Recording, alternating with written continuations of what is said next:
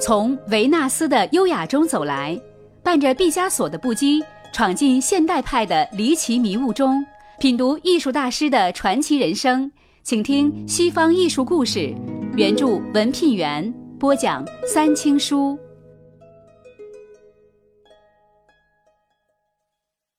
今天我们来介绍丢勒的两幅版画作品。第一幅作品的名字叫《忧郁》。丢勒是西方艺术史上最伟大的版画家，在版画创作上上无古人，后无来者。下面我们就与大家一起来欣赏这两幅丢勒的版画名作。《忧郁》是一幅作于一五一三年左右的木刻版画，画面是一个几乎把全身都包裹在长裙里的女人，一副典型的忧郁状。她的眼球向右翻着，眼睛里满是深深的忧郁。特别的是，这个女人还长着一对翅膀，看样子不像天使，因为在以前的绘画中。天使总是年轻的、快乐的和美丽的，而在这儿，她既不年轻，也不漂亮，而且还带着深深的忧郁。这个忧郁的天使周围的物件也很有趣，例如有很多科学仪器，还有好多几何体，其中还有一条飘带，飘带里头还写着一个拉丁文。意思就是说，忧郁。更有意思的是，女人右边还有个小孩儿胖墩墩的，正在一个人在那儿玩他的无忧无虑与女人深沉的忧郁形成了鲜明的对比。这幅画不像先前的绝大部分作品一样令我们感到愉悦，相反，它不但不美，而且令人感到压抑。还有。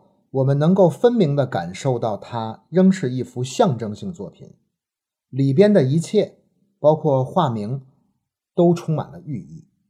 关于这些东西的寓意，有很多说法，也有很多可能性。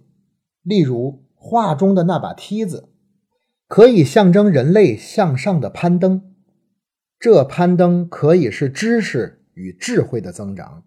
也可以是痛苦与忧郁的增长，甚至可以看作是登向天堂之梯。那些几何形状与科学仪器，几乎可以肯定是象征着人类的知识与智慧。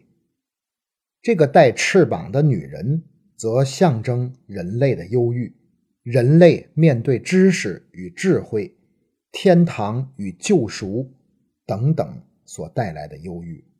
而这个小孩则象征着人类无忧无虑的童年，也可以说，人类只有童年是无忧的。与此相对的女人，则象征着人类必然忧郁的成年。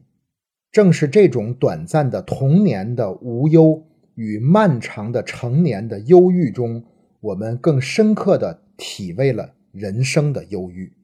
不过，在这里。丢勒强调的可能并不是人生的忧郁，而是同知识与智慧相关的忧郁。丢勒在这里也许表达这样一个主题：在追求知识与智慧之路上，人类难免忧郁。那忧郁的原因之一就是，人越求知，就越会发现自己的无知；越有智慧，就越感到智慧的无知。因此。人类是多一份知识，多一份忧虑，多一份智慧，多一份痛苦。第二幅版画作品是《启示录》的十八幅中的其中一幅，它的名字叫《启示录四骑士》。《启示录》在基督教与圣经里都有重要的地位，它就是新约的最后一章。为基督的门徒约翰所写，包括两大部分。第一部分包括第二和第三节，是约翰给小亚细亚的七个基督教分会写的信件。向基督教提出的道德训诫。从第四章起的第二部分里边包括了大量的意象，主要是关于世界末日的情景，描述极为恐怖，甚至读来也令人毛骨悚然。画中有一匹白马，骑在马上拿着弓，并带有冠冕。这匹马它代表了胜利。第二匹马是一匹红马，有权柄给那骑马的，可以从他那里夺去太平，使人彼此相杀。又有一把大刀赐给他，我觉得它代表的是互相的杀戮。第三匹马是一匹黑马，骑马的人拿着天平，一个声音在说：“一钱银子买三升大麦，油和酒不可糟蹋。”第四匹马。是一匹灰色的马，它的名字叫做死亡，它代表着阴府、刀剑、瘟疫、饥荒、野兽等等等等。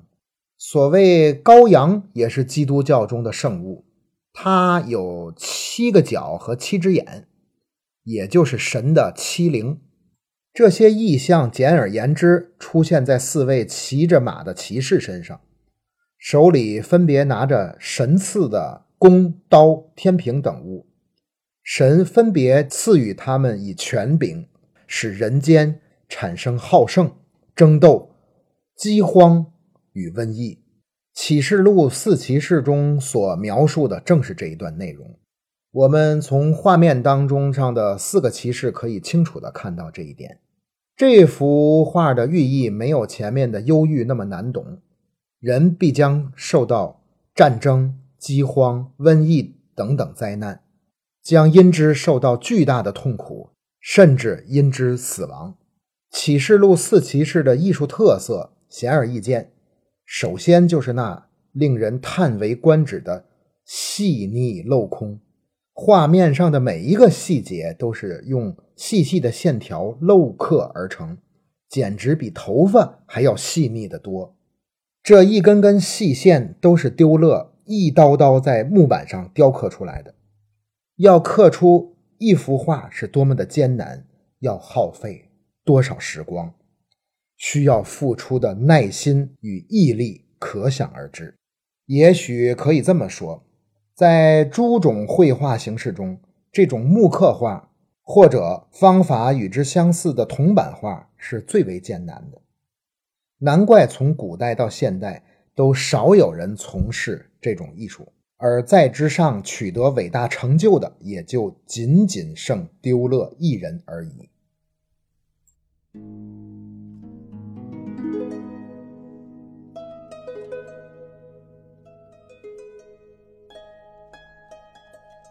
怎样能看到故事中的高清图片呢？请关注微信公众号“慧语西西”，绘画的绘，语言的语。西就是屈原最爱说的那个西了，欢迎大家继续收听下期内容。